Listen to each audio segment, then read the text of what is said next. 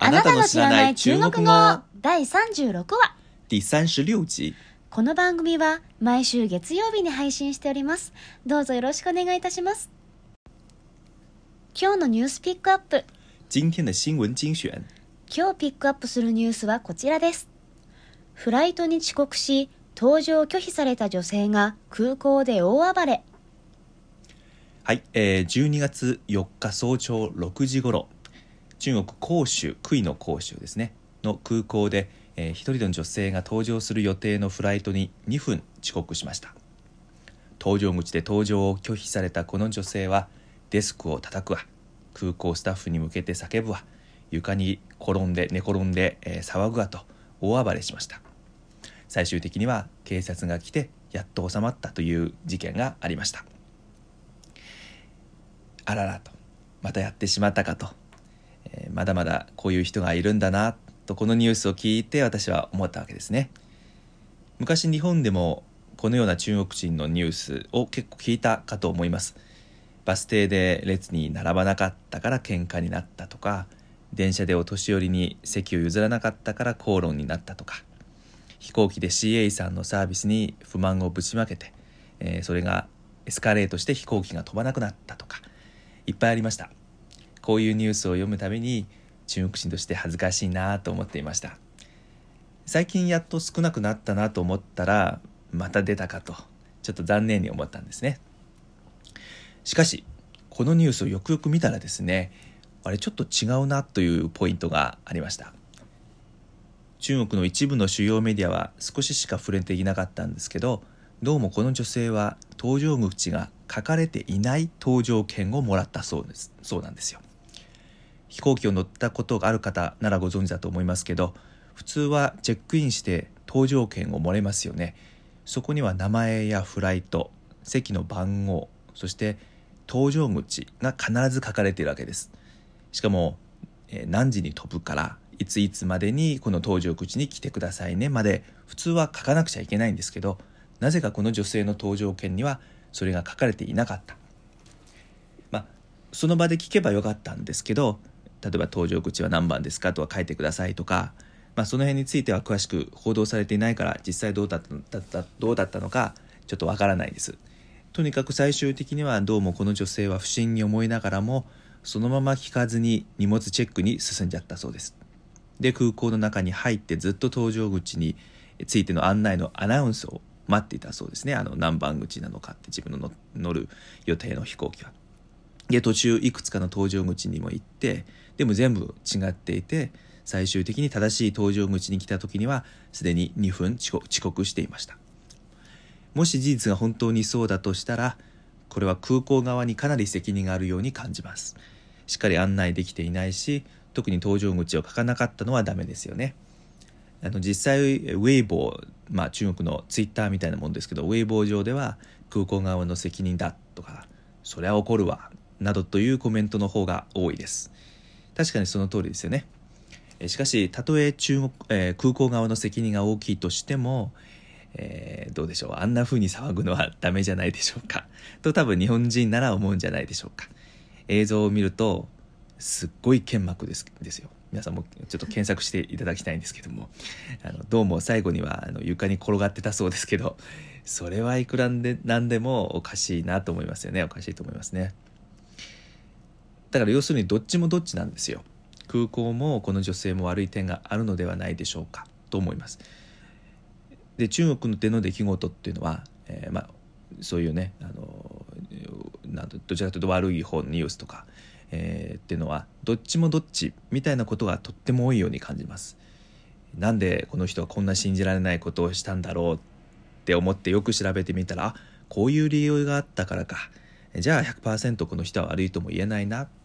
これなら理解できなくもないなみたいなことが多いです。例えばまあ飛行機で大暴れしたのは CA さんの態度がとても悪かったですとかね。こういうのが本当によくあることです。ですので中国の摩訶不思議なニュースを読む時にはもしかしたらこれには裏があるのではないかと。鵜呑みに鵜呑みにしないで読んだ方がいいかもしれませんね。あとびっくりしたのは私個人的にねびっくりしたのはこのウェイボー、まあ、中国のツイッターでのユーザーたちみんなすごいなと思いました。ニュースのタイトルに騙されないでちゃんと中身まで全部読んで隅々までね。結果多くの人があこれ空港も悪いんじゃね？という結論まで達しているわけですから見習いたいと思いました、はい。えーまあ、中国のメディアも日本のメディアと同じように視聴率とか閲覧数を稼ぐために、えー、タイトルをいじりますからね。みんなあのみんなが見たがるような、えー、見出しをつける傾向がとても強いので皆さんぜひお気をつけください、まあ、皆さんなら分かっていると思いますけれども。はい、はい、以上今日のニュースピックアップでした。今日の本文。今天的正文。このコーナーでは中国語の後に日本語訳が続きます。大家好。今天我们来聊一下打电话和接电话时经常使用的有礼貌的说法。首先是接电话。当你接到来电后，首先应该说的是“您好”或者“喂，您好”。こんにちは。今日は電話をかけるとき、受けるときの礼儀正しい言葉についてお話ししたいと思います。まず、電話を受けるとき、最初に言うべき言葉は、您好、あるいは、喂、您好です。如果你接的是公司的固定电话，你还需要自报家门。比如，这儿是广州某某进出口贸易公司。之后，你还需要询问：“请问您找谁？”或者。请问您有什么事儿？如果你接的是家里的固定电话或手机来电的话，你只需要问：“请问您是哪位？”即可。もしそれが会社の固定電話なら社名を名乗る必要があります。例えば、こちらは甲州市〇〇輸出入貿易コンスです。その後に誰を探していますか？あるいはご用件は何でしょうか？と聞きましょう。もし家の固定電話か携帯電話への着信なら、どちら様ですか？とだけ聞けば大丈夫です。接下来轮到打电话方自报家门了。您好，我是某某。如果是打给公司的话，还需要详细说明。我找某某人，请问他在吗？次は電話をかける人が名乗る番です。にハオ、私は誰々です。もし会社に電話をしている場合、さらに、誰々さんを探していますが、いらっしゃいますか と詳しく聞く必要があります。如果你就是对方想找的人，你就要这么说：“我就是，请讲。”而如果你不是对方想找的人，并且对方要找的人在，你就可以这么答复：“他在的，我去把他叫过来，请稍等。”或者“他在，我把电话转过去， 请不要挂断。”而如果要找的人不在，你则可以说：“不好意思，他现在不在，需要留言吗？”もしあなたへの電話なら。私です。どうぞお話しください。と言いましょう。もし探している人があなたではない場合、います。呼んできますね。あるいは、います。電話を転送しますので、切らずにお待ちください。と答えましょう。もしその人がいなかった場合、すみませんが今席を外しています。伝言をお伝えしましょうか？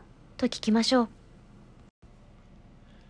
这样的话，如果你需要留言，你就可以回答：“谢谢，请麻烦帮我留个言。”或者“请麻烦帮我转告一下”等。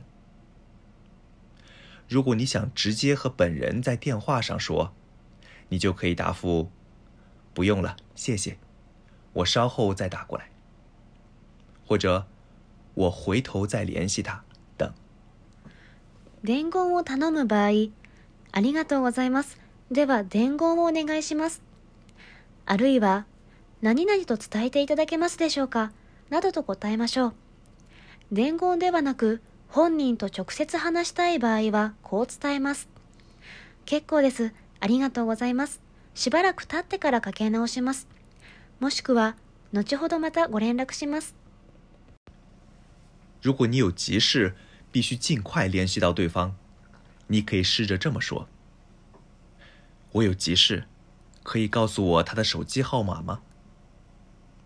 或者“我很着急，可以帮我最快速度把这件事转告给他吗？”再或者“ 这件事很着急，请麻烦让他回来之后马上打给我好吗？”等。急ぎの要件ですぐ連絡したい場合、急用です。携帯の番号を教えていただけますでしょうか？あるいは、とても急いでいます。できるだけ早く彼に伝えていただけますでしょうか？と言いましょう。または、とても急を要する案件です。彼が戻りましたら、すぐに折り返しをお願いできますでしょうかと伝えましょう。如果你打电话时，对方很有可能比较忙，你可以这样说来表示歉意：“很抱歉打扰您。”如果这个电话可能会比较长，你可以像这样子，先问一下对方现在是不是有时间来接这个电话。 您现在方便接电话吗？或者可以耽误您十分钟吗？等。相手が忙しいかもしれない時間帯に電話をかける場合、お邪魔して申し訳ありませんとお詫びの気持ちを伝えましょう。長電話になりそうな時は、今お電話大丈夫ですか？や、10分ぐらいお時間いただけますか？と事前に聞くといいでしょう。如果你打电话的时间是清晨很早的时间，你可以说：“一大早打您电话，不好意思。”如果你是深夜打的电话，你则可以说：“这么晚打您电话，非常抱歉。”如果你是周末或节假日打电话，你得说：“对不起，周末打您电话。”早朝に電話をかけるときは、朝早くにすみません。深夜に電話をかけるときは、夜分遅く申し訳ありません。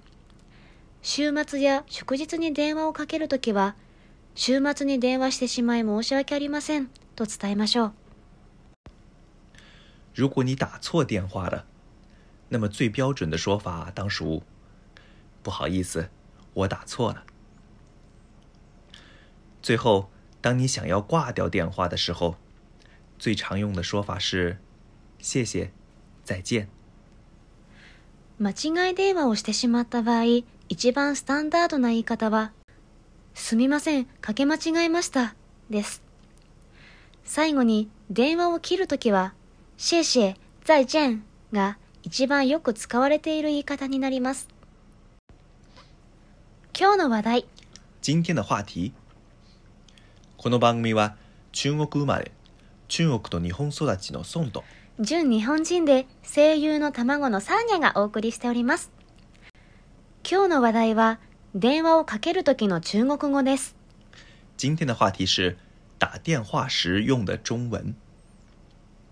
はい、皆さんこんにちは。こんにちは、お元気ですか？你还好吗？我很好。你呢？我也很好。はい、いかがでしたか、サーネさん？はい。中国語の電話用語について紹介しましたけれども、知っている言葉はありました？ありますあります。はいはい。ウェイですね。ああー、ウェイか。もしもし。そうですね。よく使いますよね。うん、聞きますねう。ーん。あのウェイウェイとかも言いますよ。ああ。あのに二回繰り返すみたいなあー中国語ありそうですね。ありますね。あとうんうんどうぞ。なんか、ウェイって聞くとき、あ、まあ、言うときと、はい。ウェイみたいな、なんか、伸ばす？もしもしみたいな感じ？ああ、なんか、ちょっと伸ばす。すんですか？自由にやってますよね。違います？えーっとそうそうそうあの性格によったりとかあとその場の環境によったりとかですよね、うん例えば周りがうるさかったりとか、あーまあ、その人は一番うるさいかもしれないですけど 聞こえない時ね、はい。ウェイとか言ったりしてあとあのウェイとかも言ったりしますね。あのより、えー姿勢で言うと4世、へーウェイ普通はウェイだから、はい。あの2世なんですけど、はい。あのたまにあのおばさんが「ウェイ」とか「ウェイ」とか言うんですけど それはねあのまあ、一つはあのもともと声が大きい方でいらっしゃるのと、はい。あとまあ環境があのうるさかったりとか、はい。まあ、その人が一番うるさいんですけどね。もう一回言いますけど、えっとそれで、えーほとんどの場合はちょ,、まあ、ちょっと言い方あれですけど、まあはい。あのいた田舎生まれのおばさんうん。おば様が結構そういう言い方使いますね。そうなんですね。なので、まあ、正直あまりマナーが良くない言い方なので、うん。皆さんにはあまりちょっと真似して、えーしないでください。普通に「ウェイ」でいいと思います。はい。はいで「ウェイウェイ」2回言うのも、えー最近はあまり言わなくなったような気が気がしますへねー。昔はなんか電波が悪い時とかね「ウェイウェイウェイウェイウェイウェイ」とかもしもしもしもしつながってる？みたいな。昔本当にはね信号悪かった時代があって私のあの、なんだろう中学校とかそういう時かな。はい。だからみんな「ウェイウェイウェイウェイウェイ」とかめっちゃ言うんですよ。えー、そんなにですか？そそこまでです 本当に。ずっとウェイです。だって電話うん。大体電話取ったらあのウェイって言う話言う言う言うっぱなしいやなんだっけ。言いっぱなしか。言いっぱなしなんですよ。え日本だったらちょっと変ですね。もしもし？もしもし？もしもし？もしもし？ってめっちゃそんな感じです。変じゃないですか、そういう時代が確かあったんですよ。信号がものすごく悪かった時代があって、はあ今は信号が良くなって上が少なくなったい、みそういうことでたいです。すねだから皆さんはウェイだけにしてください。はい。で今回はですね礼儀正しい、えーその電話のかけかけ方というかはい電話で使う中国語についてお話ししてきましたけれどもはい。ちょっとその言い方についてちょっと違和感感じる方いらっしゃるかかもしれませんが、はい。あのー今回の普通、えー通常版では礼儀正しい、えー電話のかけ方について紹介しますけれども、はい。プレミアム版では普通の電話というか、えー、何でしょう。ちょっと言うのもはばかれますけどもちょ,、まあ、ちょっとはばかられます。はばかはばかられますけど はい。あのちょっと礼儀正しくないというかはあ乱暴というかですね汚いというか おすすめしないけれども本場ではなぜかよく使われている言い方を紹介する予定でございます。はい、ちょっとねあまり、えーまあ、言葉を教育するという教育じゃないですか 言葉を紹介する番組ではその、えーみんなに向けてちょっとあんまり言いにくいようなあのそういう言い方実際皆さん使ってらっしゃそんなるのでに言いにくいですか？まあ、そこまでではないかもしれないですね、うん。ちょっとちょっと宣伝のためにあの 誇張してますけれども。あ。はい、あのまあ、えーはっきり分けます正直言って、はい。礼儀正しい言い方とそうじゃない言い方、はい。で実際はそうじゃない方の方が多いので、まあ、今回はいわゆる皆さんがあの正しい中国にをまず身につけていただきたいと思いますので、まず綺麗な方を。そうですね、はい。あの私も日本語を勉強する時はまずデデスマスから始まったのと同じようなはい。順番ですね、はいというのをプレミアム版で紹介します。はい。はい。えーまず電話についてちょっとお話ししますけれども中国人はですね電話が好きなんですよ。電話が好きというのはその電話機が好きじゃなくて 電話をかけることがとても好きなんです、はい。な何と比べると好きかというとですねメールと比べると好きなんですよ電話の方が。あーチャチャットとかと比べてですか？チャットとかと比べるもそうですね。そうですね。うん。だから第一番は電話なんですよ一番コミュニケーションを取るときは。それがビジネスの場でも同じなんです。うん。で今ですと、まあ、WeChat とかほぼ無料で通信費だけで通話ができるのでいわゆるあの LINE 電話みたいなものですよね、はいそれでみんな電話さらにかけまくっています。で日本と違ってメールっていうのはほとんどしないんですよ。ビジネスの場でも。うん。私もあの中国の企業とやり取りしてるんですけどはい。大体メール送っても返信が来ないんですけどえへ WeChat でメッセージを送るとすぐ返ってくる5分後ぐらいで返ってくる。だから WeChat ってあの既読機能がついてないんですよね。なぜかというとその必要ないからみんな読んでる。読読んでるの分かっていると返信来ないっていうのはもう既読するということでいいと思います。そうですか、はい、そうです。えーっとだから会社でもメールじゃなくてこういった電話もそうですけどあと WeChat のメッセージでもう仕事が完成する、えー社会になってます。はい。はいえーっといわゆるまあ日本でも最近使われては使われ始めてるんですけど Slack とかはいチャットワークとか、はいえーマイクロソフトの Teams とかそういうビジネス管理兼、えーチャットアプリみたいなものが結構普及しています。まあその代表格は WeChat ですけれどもね。はいえーあと有名なのは、まあ、TingTing という、えーアプリですけど、これはあの釘という字書くんですね。はい。釘 Ting という字書くアプリです。けど、これは一番有名な、えービジネス上でのチャットアプリですけれども、まあ、他にも、あ企業微信とか雲之家とか口袋助理とか などなど、うん。いろいろアプリあるんですけど、えーメールは使わずにこっちの方を使う傾向があります。チャットソフト、い。そして電話です、はい、うん。メールはほとんど使わない。そういう文化の違いがありますね。それはなんでですかね？なんか堅はい。堅苦しい感じがするのがはい。合わないってことですか？えー、とそれについてですねちょっと私も一つの答えは出してないんですけれどあも、ー。えーうちの社長曰くですねうちの社長も、あの日中ビジネスやっている方なんで、はい。えーうちの社長曰くそっち、えー、とメールじゃない方が都合がいいというのが、うん。えーうちの社長の意見なんです。どでのように？なんだろうね。たとえ悪いことやってなくても嘘ついてなくてもメールだとなんか全部書いちゃう証拠として残っちゃうみたいな心理がどうしても働いてしまう。んなるほど。私、はい。思ったんですよ。まあ、はいはい。電話が多いって聞いて、はい。え何も証拠残らないじゃんって思ったんですけどはいはいわざとです。か電話の場合 どうなんでしょう。都合がいいというのはまさにそういうことなんですよ。都合なんですよね。私きっちりしたい派のはい。人間としては、はい。きっちりメールで書いて証拠を残しておくれって感じですけど。その通りですね。ただそれをやあのじゃあぜひあのそうしないといけませんって中国側に攻め攻めあの攻めてみるとはい。返事来ないんですそしたら。うんそのうち返事来なくなっちゃって。無視ですか？そうなんですよ。そういうことはねあの本当に何回も何回もありましたんで、うん。まあ向こうに合わないんだだろうなというふうに理理解すればいいんじゃないかなと思いますね。はい、えっ、とそうですね。あと単純に面倒くさい面倒くさがり屋。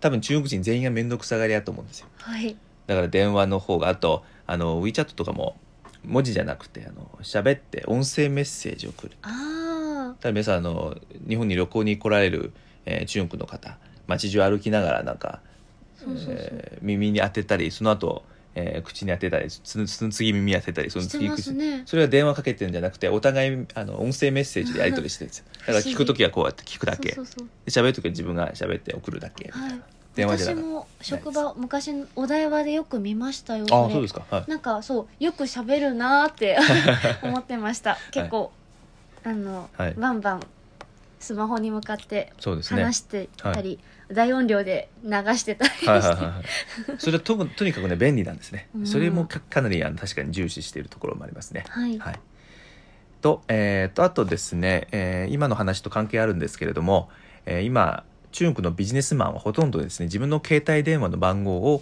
はい。相手に教えます、うーん。例えばあの、えーたとえ社用の携帯を持っていなくても自分のプライベートの携帯の番号を番号をこうパッと教えちゃったりします。そうなんですか。あるいは自分の個人の WeChat の ID をですね。へー。つまりあの LINE の ID を教えてそれで連絡をします。嫌じゃないですか？全然嫌じゃないです。というかそれが基本なんですよ。うーん。でだから会社の固定電話には電話ほとんどかかってく来ないんですよ。え？だから既存客であれば全部携帯で連絡します。その個人と。そその担当者の個人とだそれが日本との大きな違いですよね。ね。日本ではまずあの相手の会社にその電話をかけてそれで外出しているならば携帯にかけてもいいいいですかと聞いてからかけるというビジネスマナーすら存在しますから、はい。だいぶ違いますよね、そうですね。はいはい、だからビジネスでも中国は基本的には個人と個人とのやり取りなんですよ。それで、えーとにかく WeChat をめちゃくちゃ使います、お。はい、ずっと日本で言ったらずっと LINE で LINE しながら仕事をしてるってことですね。実際今日本でもね、あのースタートアップとかそういう IT 系の企業でも、まあはい。LINE じゃないですけど、まあ、 Slack とかなんかはい。そういうやつで、ありますね。を使ってはい。私も使ってました。ああそうですか。あのそれが流行ってきてるんで。ただ、えー、と WeChat はそっち系とまたビジネス系とまたちょっと違ってビジネス系のものはずっと履歴残るじゃないですか。はい。WeChat は基本的に歴あの機種変とかしたらあの履歴残んないんですよ。あそうなんですか。あと,、えー、と個人間のやり取りが多いんで別に企業グループ作ってみんなそこで話すわけじゃなくて個人間のやり取りが非常に多いんで。はい。だから、えービジネス系よりも、えーオープン性がちょっと、えーなえーちょっと少ないはいとい。うところがありますね。はいうん。うんまあ、ということで仕事もプライベートもほぼ全部 WeChat で済ませています。はい。で WeChat の他には QQ とかもありますけどね QQ、うん。えー要するに個人間で便利にやり取りする傾向があるということですね。あの中国のビジネスマンたちは。はい。えーというような特徴があります。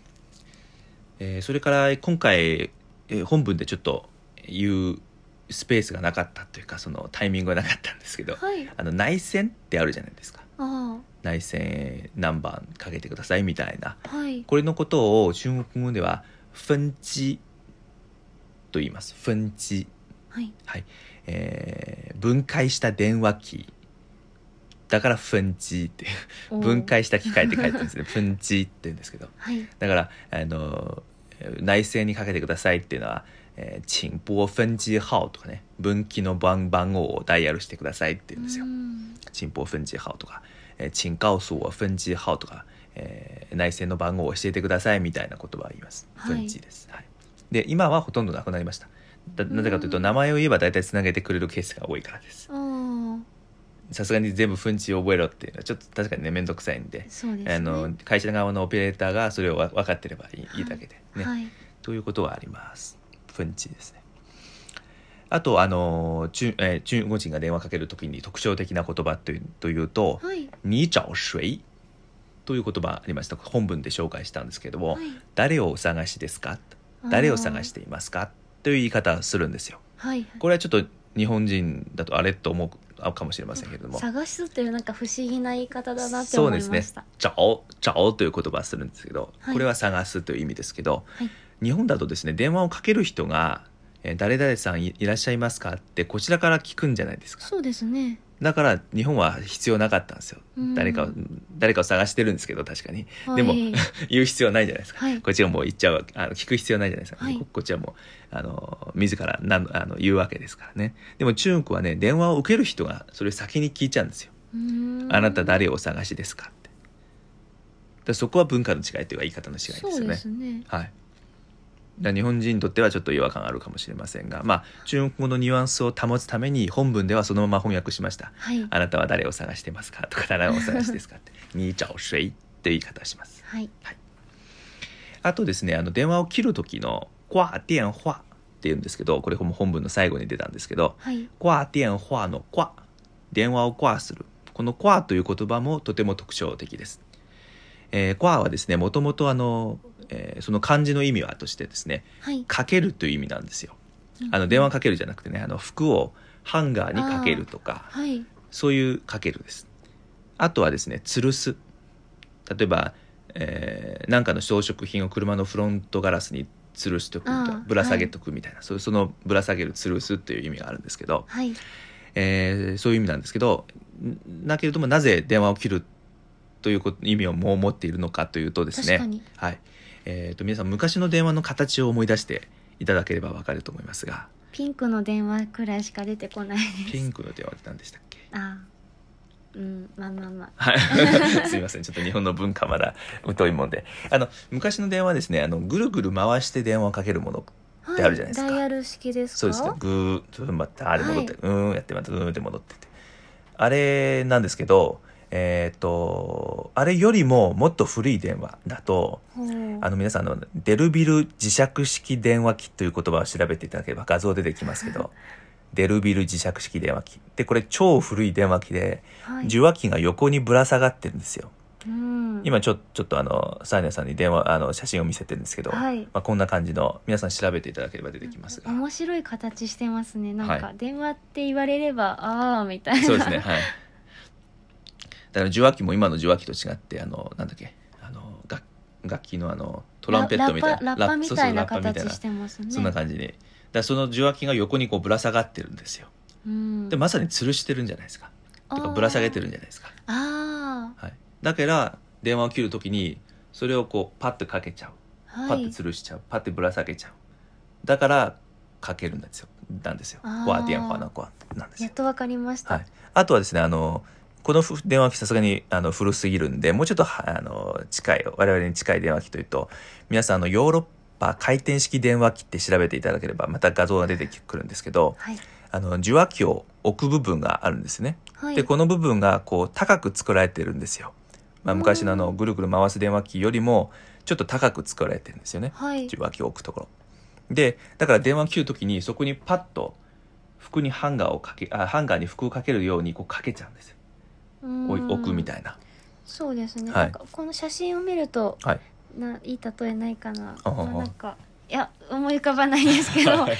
なんか何本体の上に噴水があってその噴水はい。に橋を架けるみたいななんかあああのあれですね。お茶碗の上に持ってたお箸をパッとあーあ置いてそうそうそうそう。橋掛けそれそれそ渡し渡り橋あなんだっけ出てこない橋を橋こうやって橋渡しあれちょっと日本語が出てこなくなっちゃいました、そん橋を茶碗の上に置くみたいなはい感じですね、そんな感じですね、確かに上からポンと、こうかけるみたいな、うん。うん。なのでまあ掛電話ねなんですよ。中国の電話を切るっていうのは昔の電話から来たんですこうやってパッうん。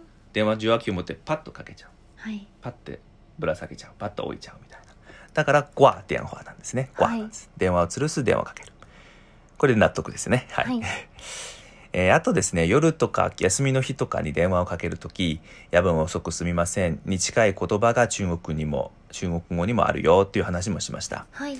えーあれ？中国人なのに礼儀正しいなと思う方もいらっしゃるかもしれませんが まあそんな人いないか、まあ、実は中国はですね昔から礼儀の国マナーの国マナーの国と言われているぐらい礼節を重んじる文化なんですよ、はい。はい、それこそあの無礼を果たしたら首が飛ぶぐらい厳しかった時代もありましたね。うん。あの官僚の間とかね、はえーだから礼儀には実実には非常に厳しいんですよ。あはい。で皆さん日本人ですから礼儀正しい民族なので実は中国人はこの日本人の礼儀正しさについてはとっても尊尊敬してるんですよ。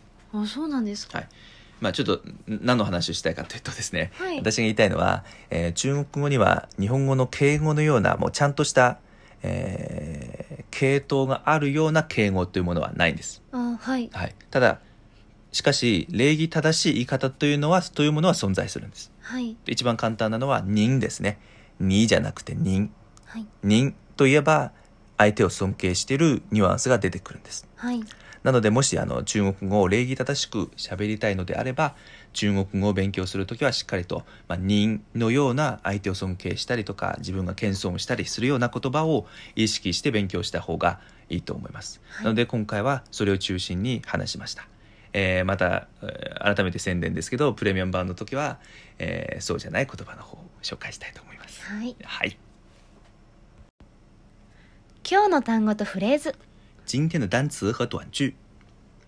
一，有礼貌。有礼貌。意味は礼儀正しいです。有礼貌は形容詞です。彼は礼儀正しいです。は他很有礼貌。他很有礼貌と言います。また、講礼貌、講礼貌という言葉もあります。講はここで振る舞うという意味合いがあります。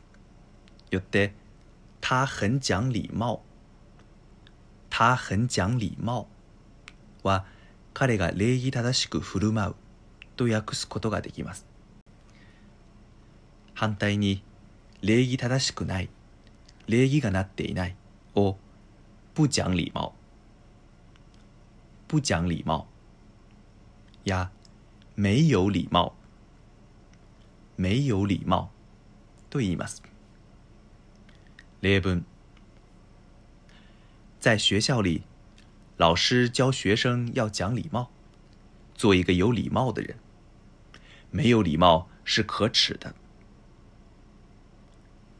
在学校里， 老师教学生要讲礼貌，做一个有礼貌的人。没有礼貌是可耻的。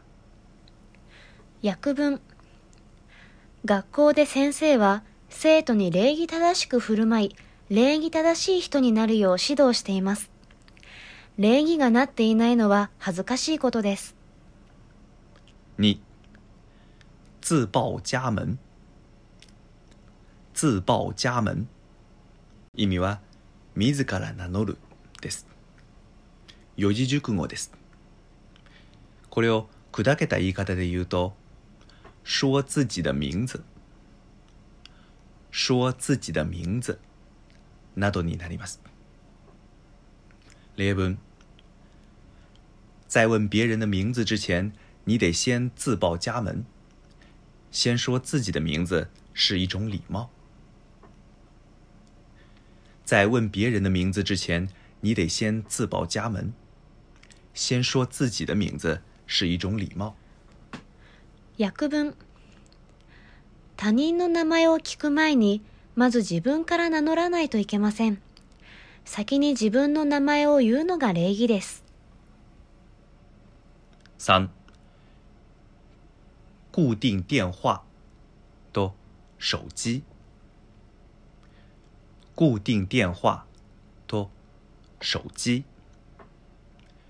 意味は固定電話と携帯です。携帯の言い方である手機は皆さんご存知だと思います。固定電話の場合、そのまま固定電話とも言えますし、または座機、座機とも呼びます。座っている電話機。だから座機です。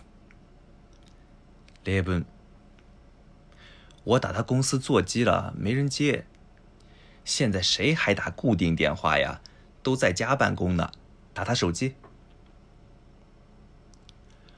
我打他公司座机了，没人接。现在谁还打固定电话呀？都在家办公呢，打他手机。訳文会社の電話にかけたけど誰もいなかった。今頃固定電話にかける人いないでしょ。みんな在宅ワークだから携帯にかけて。4某某某某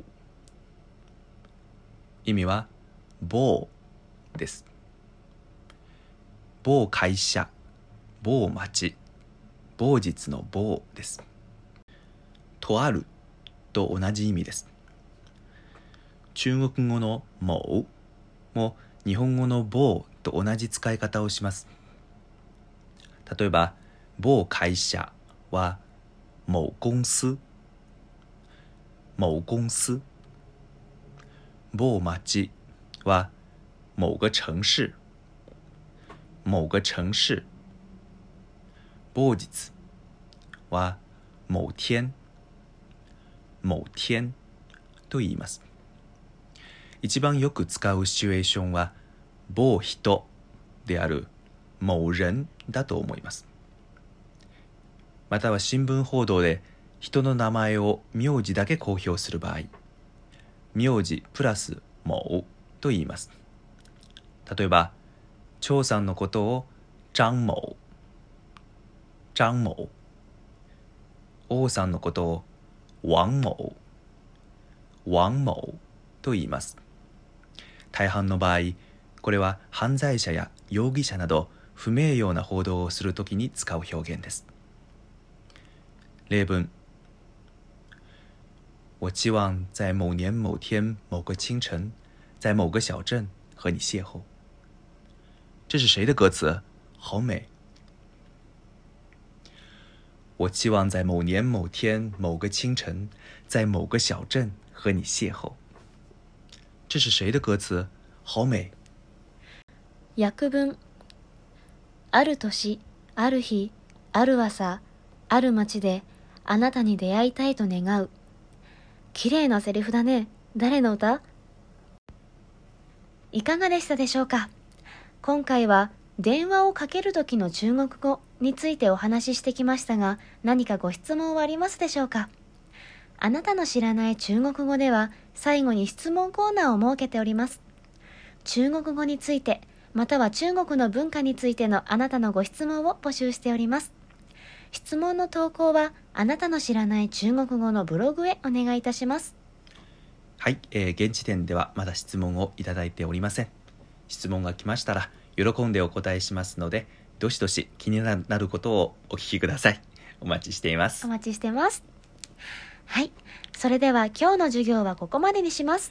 今天的课到此为止下课啦また次回お会いしましょう。我们下次再见再再见见